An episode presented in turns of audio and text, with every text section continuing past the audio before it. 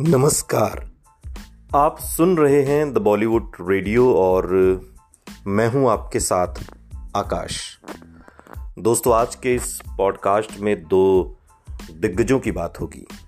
एक दिग्गज को तो हम सभी जानते हैं और दूसरे दिग्गज का गाना हम में से शायद ही कोई ऐसा होगा जिसने वो गाना न सुना हो, लेकिन इस उस शख्सियत को जो इस गाने का आधार है, जिसकी वजह से ये गाना वजूद में आया, उसका नाम हमें शायद ही याद हो। लेकिन दोनों दिग्गजों के नाम आपको बताएँ, उससे पहले थोड़ा सा भूमिका आपको उस दौर में ले चलते हैं, जिस दौर की हम बात कर रहे हैं। ये साल था उन्नीस सौ बासठ का, और भारत अपने दुश्मन चीन से युद्ध हार चुका था। और युद्ध में मिली हार की मायूसी हर भारतवासी के चेहरे पर झलकती थी। एक रोज फ़ोन की घंटी बजती है। एक म्यूज़िक डायरेक्टर फ़ोन का रिसीवर उठाकर हेलो बोलते हैं। सामने से आवाज़ आती है कि मैं प्रधानमंत्री कार्यालय से बोल रहा हूँ, पीएमओ से। सेना के वीरों को श्रद्धांजलि देने के लिए एक गाना बनाना है। इसके लिए आपको एक हफ़्ते का समय दिया गया है। यह प्रस्ताव पंडित जवाहरलाल नेहरू ने भेजा है। ये बात सुनकर म्यूज़िक कंपोजर के होश फाख्ता हो गए। पीएमओ से फ़ोन और एक गाने की फरमाइश। कंपोजर और सिंगर ने अपने सुरों को साधा और एक धुन बनाई।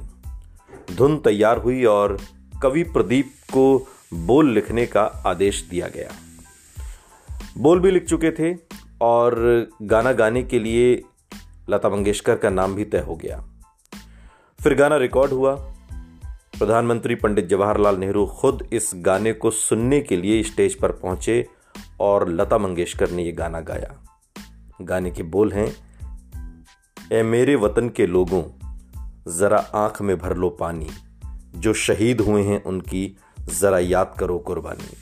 और ये गाना सुनकर प्रधानमंत्री पंडित जवाहरलाल नेहरू की आँखों में आँसू छलक पड़े। इस गाने को तैयार किया था दिग्गज म्यूज़िक डायरेक्टर सी रामचंद्र ने। आज के इस पॉडकास्ट में हम आपको लता मंगेशकर और म्यूज़िक कंपोजर सी रामचंद्र के बारे में बताएँगे। दरअसल, दोनों के झगड़े कहिए या लता मंगेशकर के गुस्से या उनके अहंकार, जो भी हो, लेकिन उसकी वजह से सी रामचंद्र का करियर धुआँ धुआँ हो गया। सी रामचंद्र एक बेहद जहीन संगीतकार थे और सुरों के जादूगर ने बॉलीवुड को कई सुपरहिट गाने दिए। लेकिन सी रामचंद्र का पूरा करियर लता मंगेशकर के गुस्से और गुरूर का शिकार हो गया। है मेरे वतन के लोगों या फिर भोली सूरत दिल के खोटे, शोला जो भड़के, या किस्मत की हवा कभी नरम कभी गरम, या आना मेरी जान संडे के संडे, या कदम कदम बढ़ाए जा, खुशी के गीत गाए जा या फिर दाने दाने पर लिखा है खाने वाले का नाम। जैसे दर्जनों सुपरहिट गाने पचास साल बाद भी लोगों के कानों को ठंडक पहुंचाते हैं और लोग भूले नहीं हैं। आज भी लोग याद करते हैं, आज भी लोग सुनते हैं और आज भी लोग अपने आप को कनेक्ट करते हैं। और ये सभी गाने सी रामचंद्र की जो सुरों की पोटली है, ये उसने ईजाद किए हैं। और इन गानों ने ऐसा इतिहास रचा कि 50 साल बाद आज भी इनका कोई रिप्लेसमेंट हो नहीं पाया। ए, मेरे वतन के लोगों, आज हर पंद्रह अगस्त के दिन हमें ये गाना सुनाई देता है। हम इस गाने को सुनते हैं। लता मंगेशकर ने गाया, कवि प्रदीप ने लिखा, लेकिन इसकी जो धुन बनाई सी रामचंद्र, उन्हें शायद हम भूल गए या उनके बारे में शायद हमें पता नहीं है। और जो लोग इस पॉडकास्ट को सुन रहे हैं, उन्होंने भी मैं पूरे भरोसे के साथ इस बात को कह सकता हूँ कि उन्होंने इस गाने को तो सुना होगा। लता मंगेशकर ने गाया, ये भी पता होगा। बहुतों को मालूम हो कि कवि प्रदीप ने लिखा है, लेकिन इस गाने को कंपोज किसने किया था, इसके सुरों को किसने साधा था, वो सी रामचंद्र थे और शायद ही आप इनका नाम जानते हो। सी रामचंद्र, जो कि इन गानों ने ऐसा इतिहास रचा कि आज हमें भी इनका कोई रिप्लेसमेंट तो मिल नहीं पाया।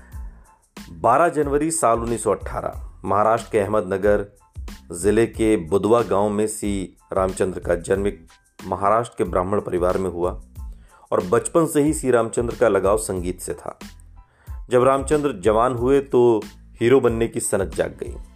साल 1935 में श्री रामचंद्र ने बतौर हीरो फ़िल्म नागानंद से अपने करियर की शुरुआत की। लेकिन रिलीज़ होते ही यह फ़िल्म महाफ्लॉप साबित हुई और सी रामचंद्र के स्टार बनने का जो सपना था वो टूट गया। इसके बाद रामचंद्र ने फिर कभी एक्टर बनने का ख्वाब नहीं देखा। रामचंद्र ने म्यूज़िक इंडस्ट्री को गले लगाया और मिनरवा मूवी, बिंदु खान, हबीब खान ग्रुप के साथ हारमोनियम बजाने लगे। साल दर साल बीतते गए और संगीत के सुरों में धार आई। रामचंद्र को फिल्मी गानों के कंपोजिंग के ऑफ़र आने लगे।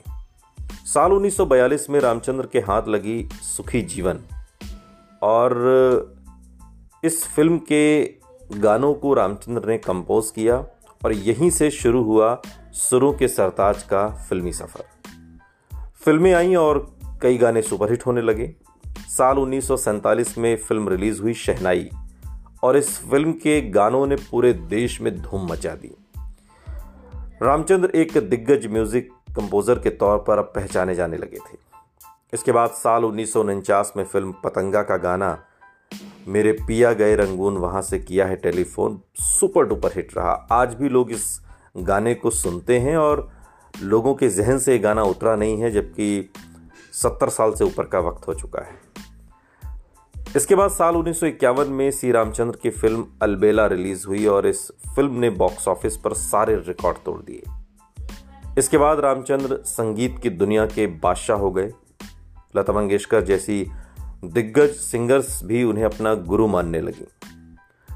श्री रामचंद्र ने अपनी बायोग्राफी में लिखा था कि लता मंगेशकर एक एक गाने के लिए रात रात भर मेरे पैर दबाती थी। ये बात उन्होंने अपनी बायोग्राफी में लिखी।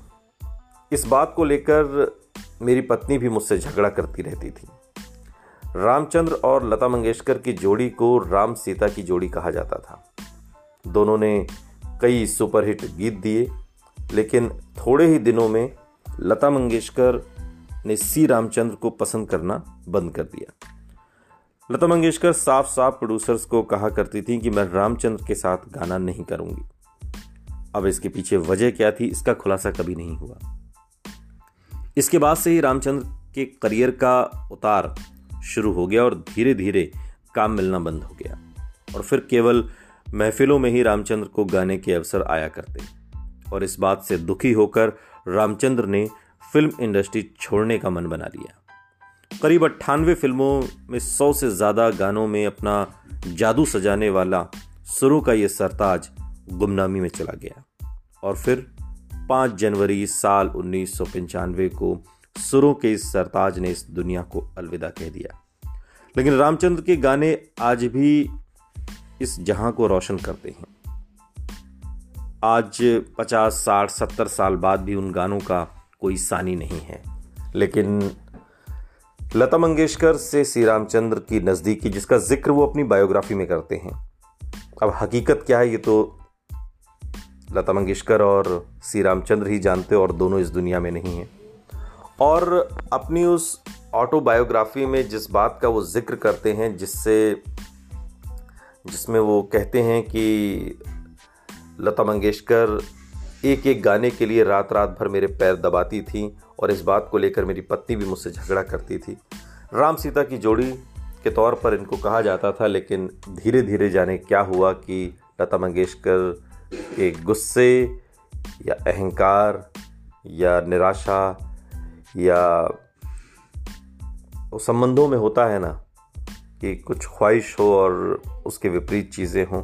जो भी रहा हो, दोस्ती या चूँकि अपना गुरु मानती थी वो, अब गुरु से ऐसी क्या नाराज़गी कि जिसका ये सिला मिले कि गुमनामी में गुरु चला जाए। लेकिन जो भी हो श्री रामचंद्र के साथ यही हुआ। गुमनामी में ज़िंदगी काट दी, महफिलों में गाते थे, फ़िल्में मिलना बंद हो गई थी। धीरे धीरे वक्त बदल रहा था। ज़माना S D Burman, R D Burman से होते हुए आगे बढ़ रहा था। सुनते रहिए द बॉलीवुड रेडियो। सुनता है सारा इंडिया।